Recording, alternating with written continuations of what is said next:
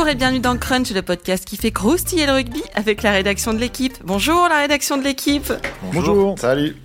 Cette semaine, après la victoire des Bleus contre le Japon, 35-17, on ne va, il m'a pas parlé du Japon parce qu'on est imprévisible.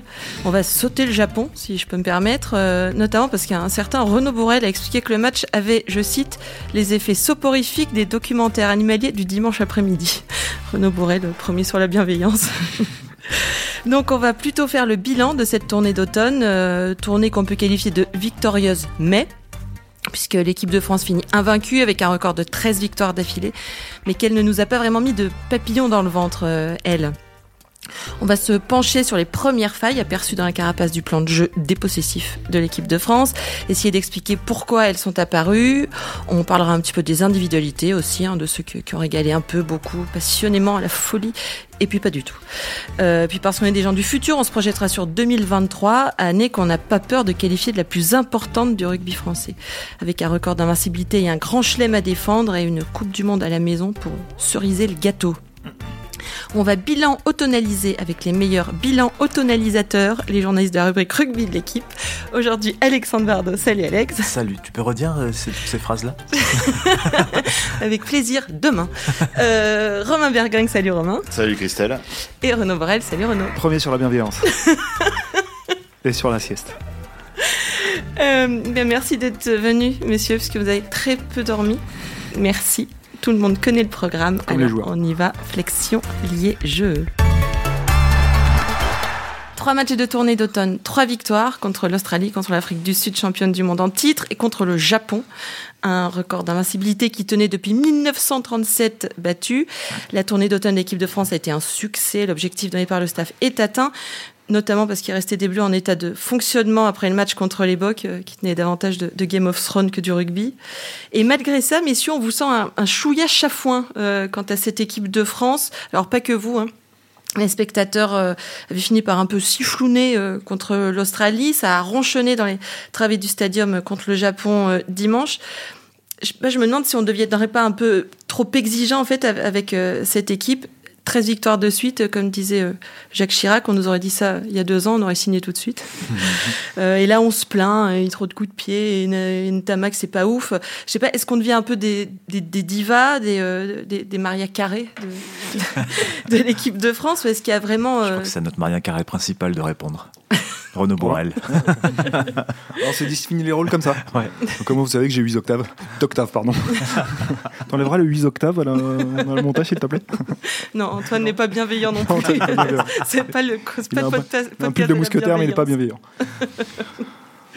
Oui, Renaud, est-ce qu'on en demande trop ou est-ce que vraiment il y a des choses qui sont ah, apparues C'est un, un, un, oui, c'est un, un, oui mais mais affectueux en fait, parce qu'on a tellement envie que ça continue qu'on se dit que quand on voit des, qu'on commence à avoir des petits, euh, des petits accros dans la carapace, on a vite envie que de, voilà, de, de retaper la, enfin dans, plutôt dans l'armure, on a vite envie qu'ils retapent l'armure pour pas, pour pas prendre de risques. Effectivement, 13, 13 succès d'affilée, bah c'est bon, c'est un record pour l'équipe de France. Euh, c'est euh, la cible du record des co-détenus par les Néo-Zélandais et les Anglais de 18 euh, qui est possible.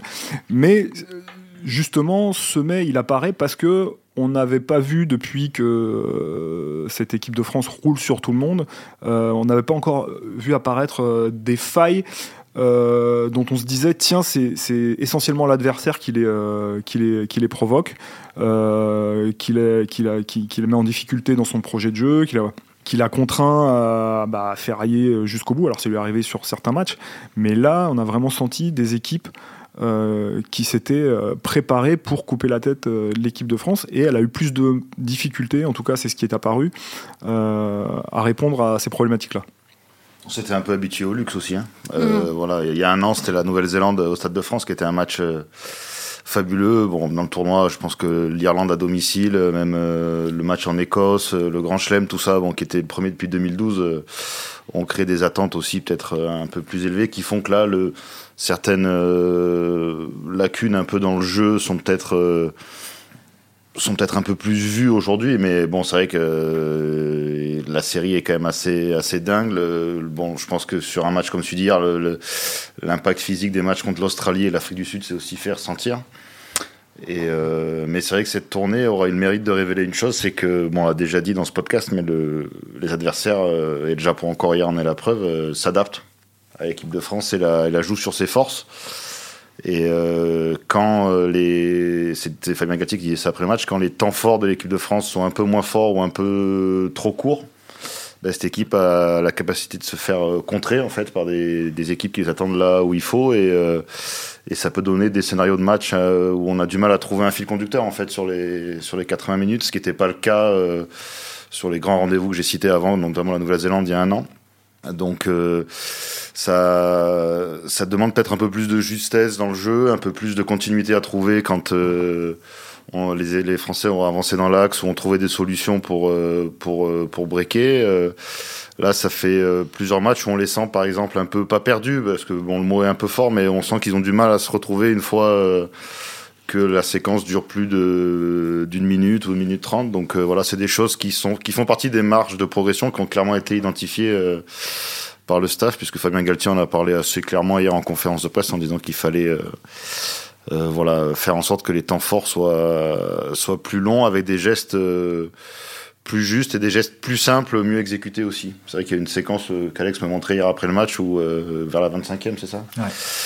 Où euh, entre un offload de Danti, un ballon qui vole dans les mains d'Entamac, euh, Penaud Des qui se- travers, euh, des travers de Penaud, euh, finalement euh, Jelonge qui se retrouve avec un ballon pas cadeau euh, 20 mètres plus loin de l'autre côté, euh, qu'il est obligé un peu de jeter. Enfin, il y a des séquences comme ça euh, où il va falloir trouver un peu plus de, de propreté, mais à la limite c'est bien, ça leur fera un peu de boulot pour, euh, pour 2023. Si tout était parfait maintenant, ce serait euh, limite, limite inquiétant.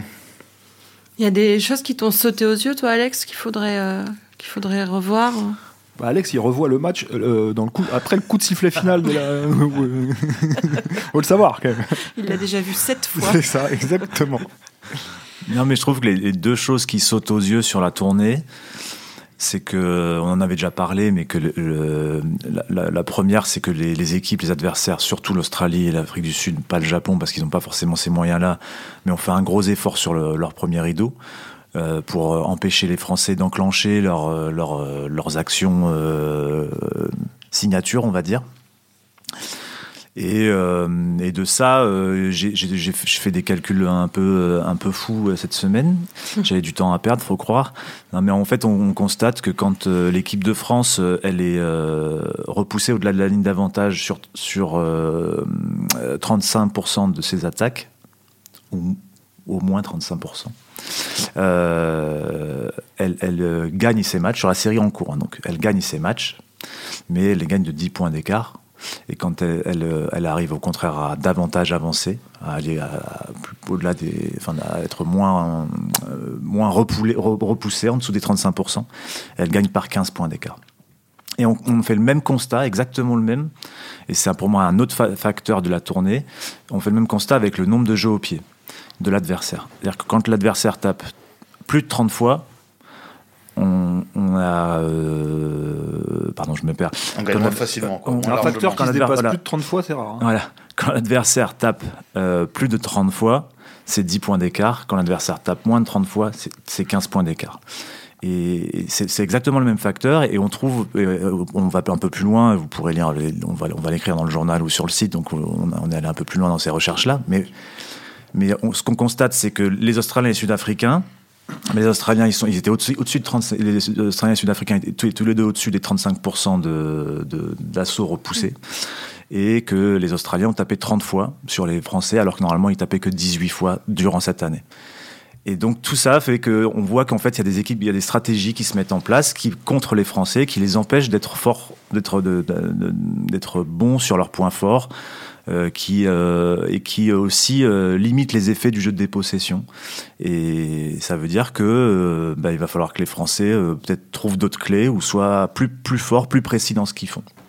Alors moi, j'appelle pas ça du temps perdu, j'appelle ça de l'expertise. Non, non, mais je je sais pas si j'ai été clair. Les- Si. Je vais essayer de l'être plus dans les papiers qu'on va écrire, mais du coup, euh, le lisez les lisez les papiers si vous n'avez pas compris ce que vous lisez, ce que vous venez d'entendre.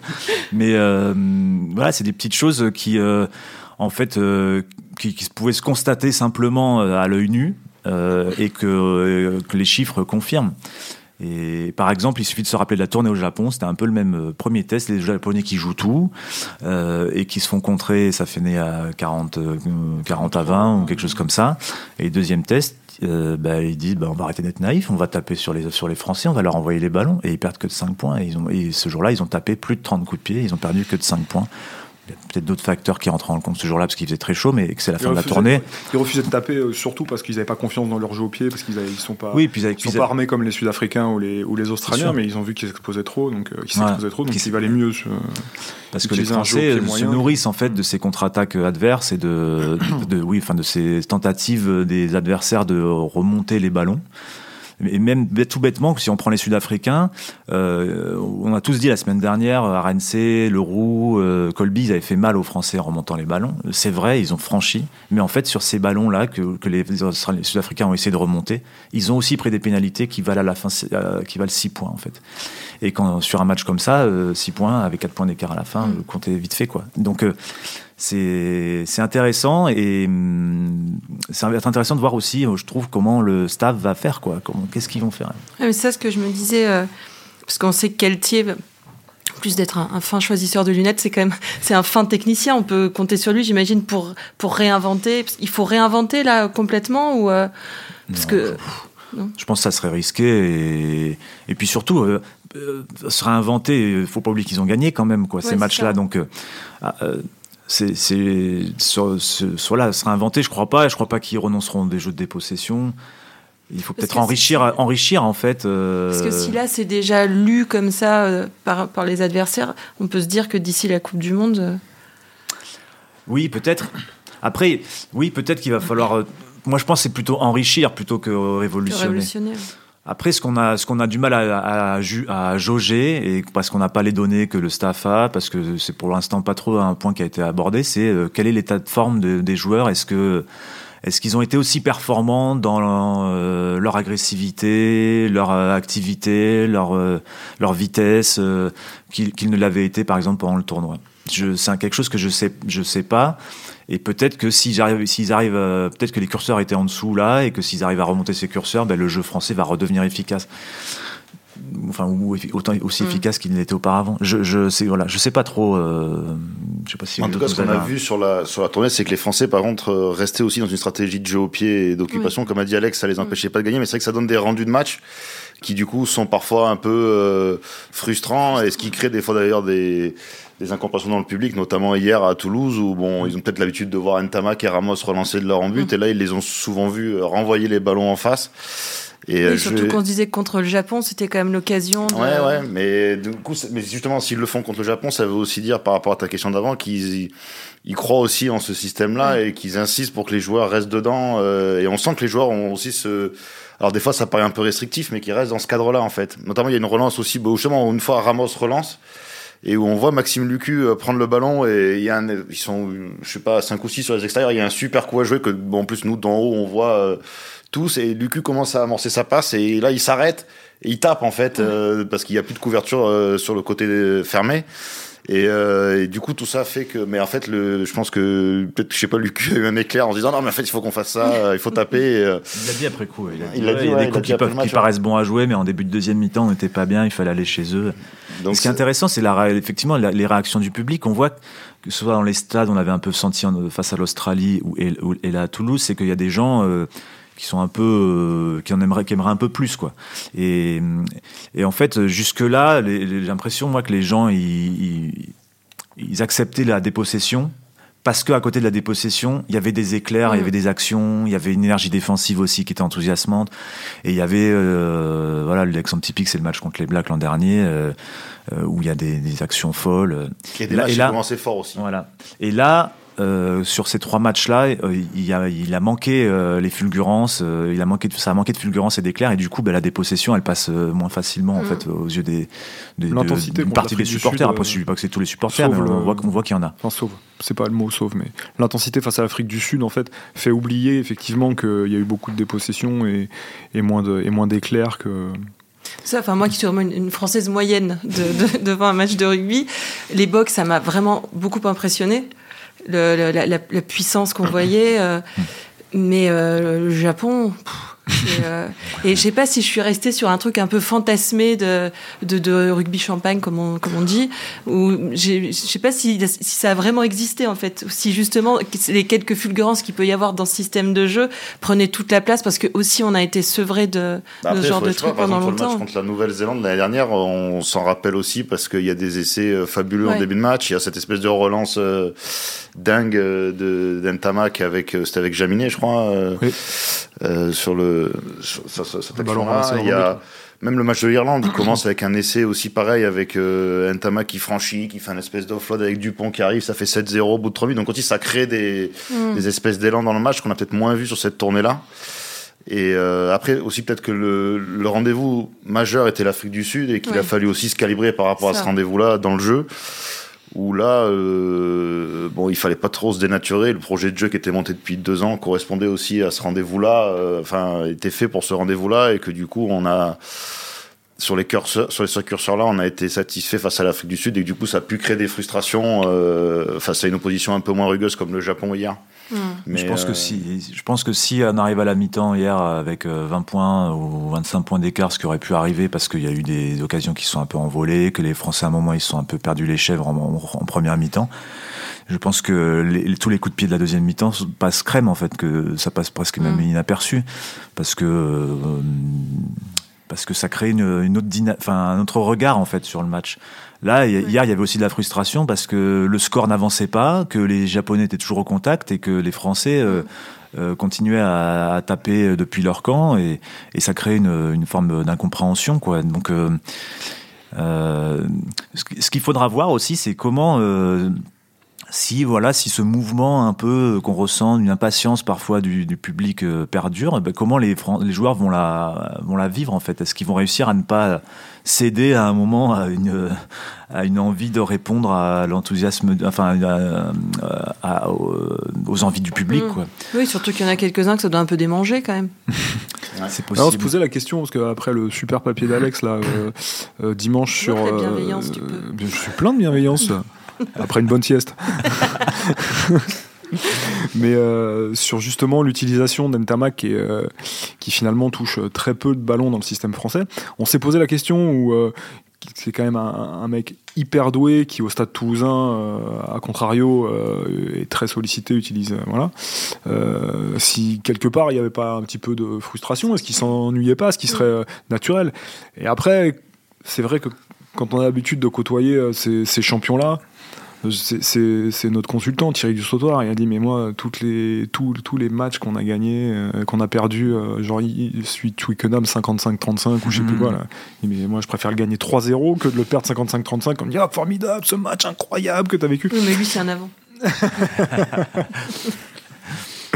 Ouais, je pense qu'il y a pas mal de trois quarts ce jour-là qui auraient bien aimé gagner ce match-là quand même.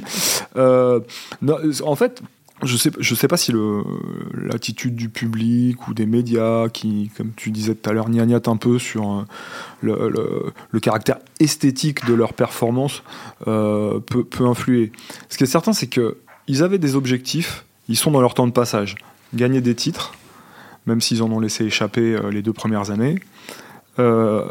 Arriver dans le top 3 mondial. Ils sont, euh, ce- ils sont deuxièmes par la grâce de calcul euh, du ranking euh, que, que personne comprend, mais bon, ils sont deuxièmes.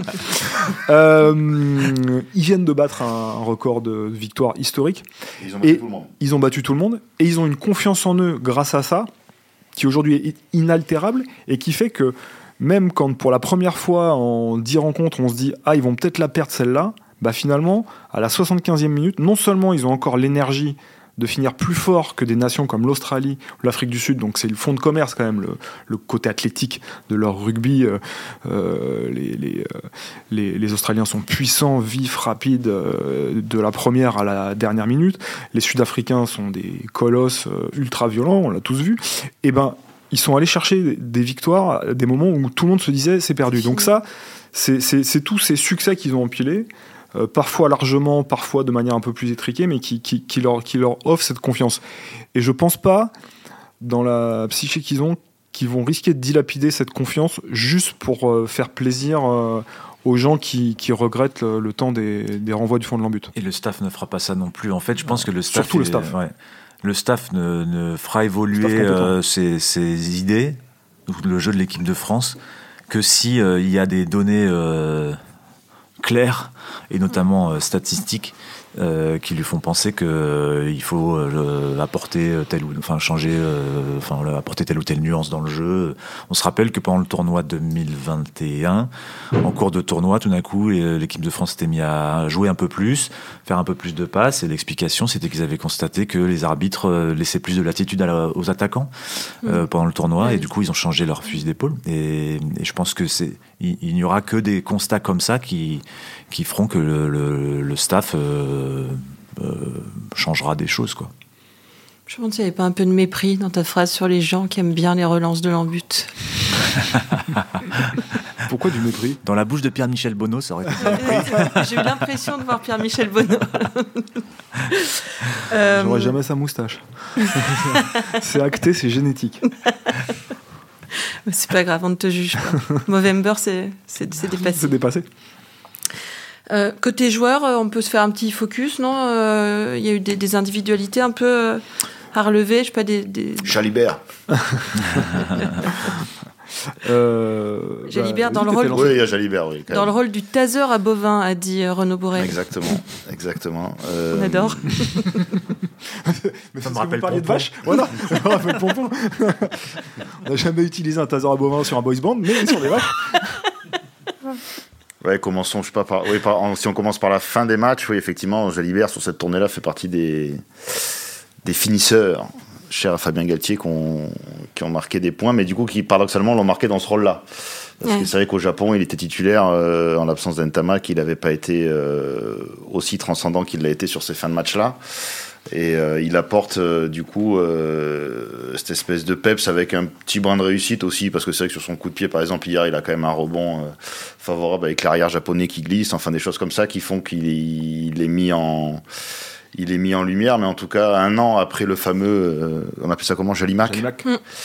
Avec Jalibert en 10 et Ntamak en 12. Fina- Le staff a finalement peut-être trouvé la bonne formule avec ces deux-là, euh, même si bon, il y a des questions de temps de jeu et peut-être d'ego à gérer, mais en tout cas, c'est la, c'est la bonne formule. Après, c'est que même pour les remplaçants, je finis avec les remplaçants rapidement, avant qu'on passe au- peut-être aux titulaires, mais c'est vrai que par exemple des Falatea, euh, pilier droit, des Wardy, pilier gauche, qu'on voyait pas trop venir à ce niveau-là, ont été, euh, ont été performants. Euh, bon, je pense qu'un Chaluro, euh, une fois que Villemc et Tao seront, enfin que Villemc reviendra dans l'équipe, faudra, faudra voir. Mais euh, bon, il y a, puis bon, il y a la, la confirmation de la tendance en, en 6-2 quand même, euh, du, du banc en 6-2 qui donne à, à cette équipe-là aussi une arme supplémentaire pour bien finir ses matchs, qui a pas été, euh, ce Le banc en été- 6-2.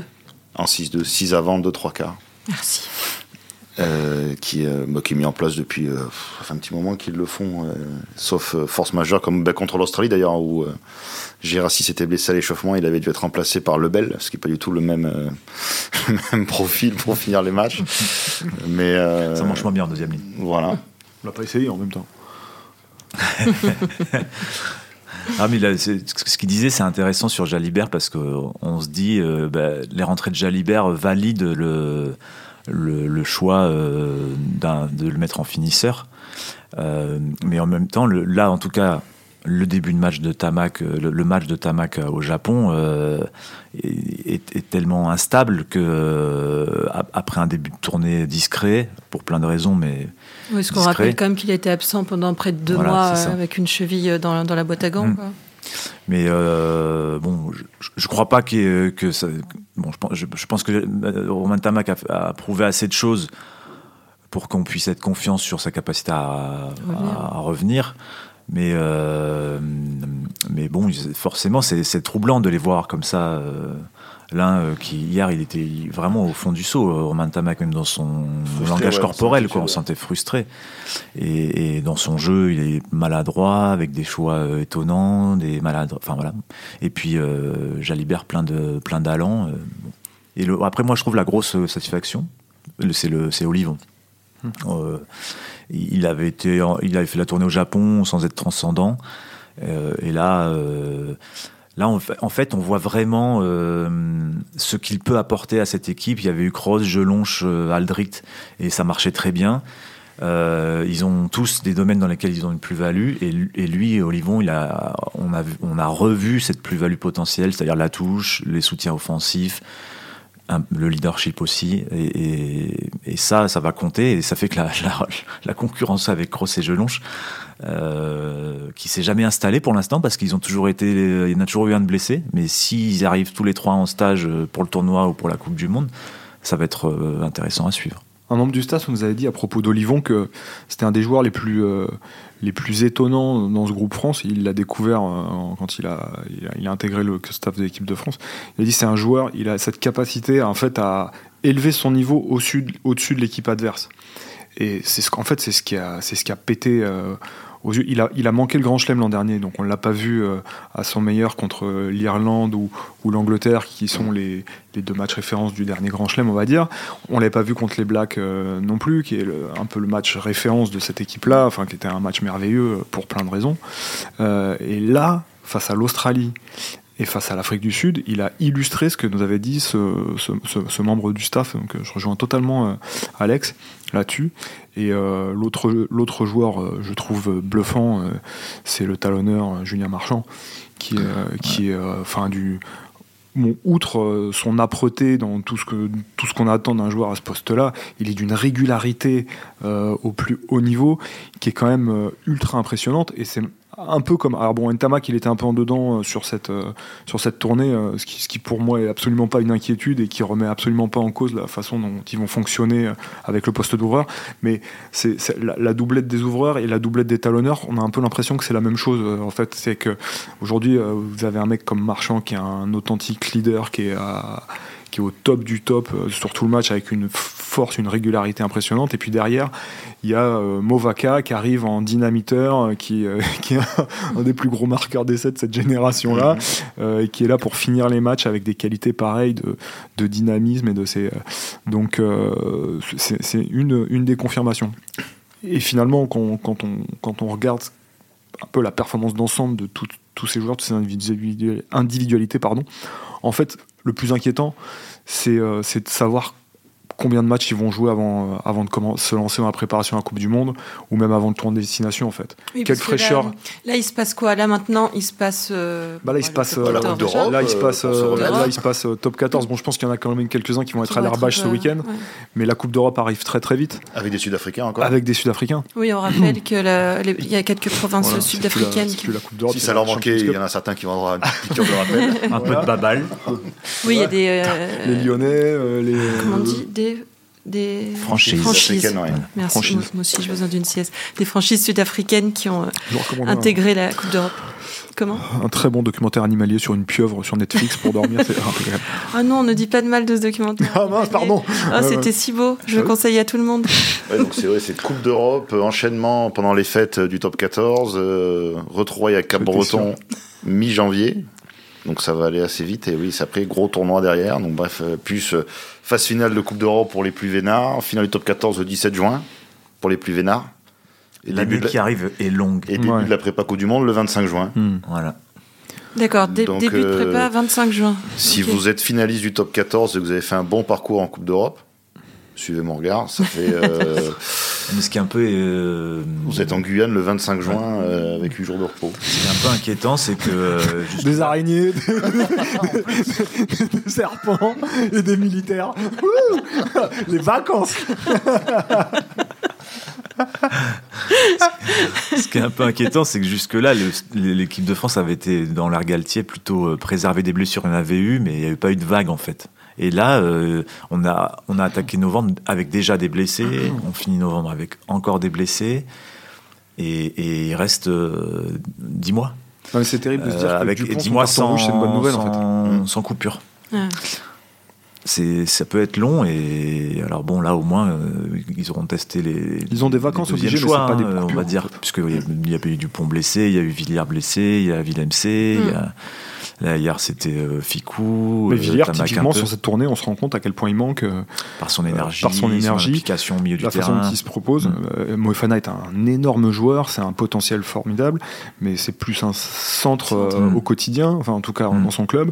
Là, il dépasse à l'aile parce qu'il est vraiment. Euh, qui est vraiment très au-dessus cette saison. Mais ça a été Macalou lié aussi. Hein. Macalou aussi c'est vrai. mais, euh, mais, euh, mais pour le coup, euh, Villiers, parce qu'il amène, par voilà, le fait qu'il se propose partout, dans les rucks aussi, mm. ce qu'il est capable de faire dans les rucks, on se rend compte qu'il a, il a pas mal manqué. Il est blessé depuis un moment. Mais du coup, c'est pas mal, il sera frais. Ouais, si, si, si, si sa blessure se, se, remet bien. Arthur Vincent n'est plus là non plus, il s'est reblessé. Paul Villemc, tout le monde croise les doigts pour qu'il soit là pour la Coupe du Monde parce que mm. c'est un, c'est une poutre du, du, du, Grand Chelem. Et comme je disais, euh, c'est quand même dingue d'être content pour Antoine Dupont qui ait pris un carton rouge, quoi, mm. parce que euh, c'est euh, quatre semaines où voilà, il, qui sont pas indispensables ouais, à, son, à ses faits d'armes, il va, il, va, il va pouvoir se reposer, souffler. Je pense que le staff toulousain est ravi aussi. ouais, ça y est, le stade toulousain a l'habitude. Hein.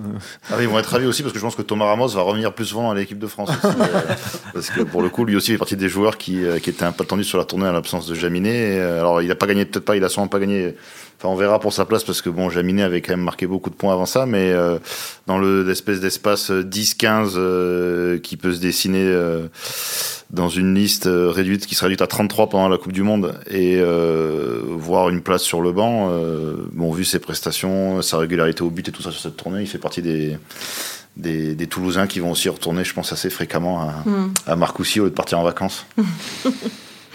Juste sur ce qu'on disait en appel, le fait que c'est 2023 euh, sera l'année la plus importante du rugby français. Euh, oui. oui. Bah, c'est la plus excitante, en tout cas. Euh, un grand chelem à défendre, une Coupe du Monde à domicile. Bah, pour, quand, quand, on a vécu 2007, par exemple, et en avant, Alex, bon, c'est pas le premier, ce sera pas le dernier. Euh, quand on a vécu 2007, quand on a vécu 2007 euh, il y a eu beaucoup de. Voilà, c'était une Coupe du Monde en France. Là, elle revient. Euh, enfin, je pense qu'on en entend suffisamment parler. sans que ce soit. C'est même pas les médias qui ont placé le curseur de ce rendez-vous aussi haut, quoi sont les gens qui euh, se sont battus pour l'obtenir, cette Coupe du Monde, ils l'ont eu, voilà, ils l'ont organisé. Euh, c'est le staff en place qui l'a clairement euh, défini comme un objectif. Et c'est ensuite cette génération qui est exceptionnelle, qui a des résultats exceptionnels, qui, qui, fait, qui fait tout le monde, vraiment. et tout ça, ça crée une espèce de, ouais, de, de cocktail. Je suis trop bienveillant. Non, non mais ça, ça, ça, donne, ça donne vraiment envie. Ça donne, non, mais ça donne vraiment envie d'y être. D'ailleurs, et en plus, ça donne même pas envie de brûler les étapes. T'as pas envie tout de suite d'être à Coupe du Monde. T'as envie de passer par le tournoi parce que le tournoi l'an mm. dernier, c'est un super souvenir. Et puis bon, que le tournoi. on n'a jamais envie de le, sauter, quoi. C'est euh, contrairement aux Japonais, c'est ça que vous disiez tout à l'heure. Non, je ne sais pas les Japonais. C'est ça que vous disiez tout à l'heure. c'est très moyen comme euh, bon bref, comme incise. Mais euh, mais donc la bienveillance est repartie. Ça tient 5 euh, secondes la bienveillance chez mais, mais, donc, euh, et puis, euh, et puis il y a des records, et puis voilà, et puis là, tous les gens qui regardent cette équipe, ils ont vécu les 10 années d'avant où c'était un peu la soupe, un peu beaucoup, même la soupe à la grimace. Donc, pour toute cette raison, 2023, c'est un, un, ça va être un super moment à vivre, un très gros, un très gros rendez-vous, quoi. Mmh. En fait, pour résumer ce qu'il a dit, c'est parce que c'est parce qu'elle, cette équipe de France s'est hissée à ce niveau-là que 2023 devient une année, devient l'année la plus importante ou, ou une année hyper importante. Si on était euh, encore dixième de, ou je sais pas, je sais pas, où les Bleus étaient descendus, mais peut-être huitième, neuvième, du, classement mondial, du classement mondial avec zéro chance d'être champion du monde, 2023 serait pas du tout l'année la plus importante de l'histoire du rugby français. Euh, on en serait loin. Et et oui, il y, a beaucoup de choses en 2023. Il faut, faut d'abord aller en Angleterre, enfin en Irlande, en Angleterre. Euh, en Italie, il y a battu l'Australie. Voilà. Parce qu'on on, on, sort d'un automne qui est dingue. Les Géorgiens ont battu les Gallois, les Italiens ont battu l'Australie. C'est euh, il s'est passé des trucs. Les Anglais euh, ont remonté 19 points au Black en 10 minutes. Voilà, mm. un match qui était très curieux, qui a commencé très fort, puis qui mm. tout à coup s'est assoupi complètement pour se terminer dans un truc. Il n'y a que deux équipes qui sont stables, c'est la France et l'Irlande. Mais un an, c'est long, et on ne sait pas où ces deux équipes en seront, et on ne sait pas si les autres auront réglé leurs problèmes d'instabilité. Et, c'est, voilà, ça va être euh, tout l'enjeu de 2023 pour la France, garder la dynamique euh, et, garder le petit avantage, la stabilité, et, pour que euh, au moment de 2023, de la coupe du, qu'on de la Coupe du Monde, ça, ça roule. Ça roule. Bien, très bien. Je vais vous laisser aller vous mettre devant un, un film de Noël et faire une petite sieste. Vous l'avez mérité, messieurs. Merci, c'était Crunch, une émission de la rédaction de l'équipe. Aujourd'hui, j'étais avec les croustillants, Renaud Borel, Romain Bergogne, Alexandre Bardot. Euh, merci à Antoine Bourlon qui fait croustiller la réalisation, l'édition, l'organisation. Retrouvez-nous sur l'équipe.fr, les applis de podcast. Normalement, une semaine sur deux. N'hésitez pas à réagir, à dire du bien de nous. À bientôt.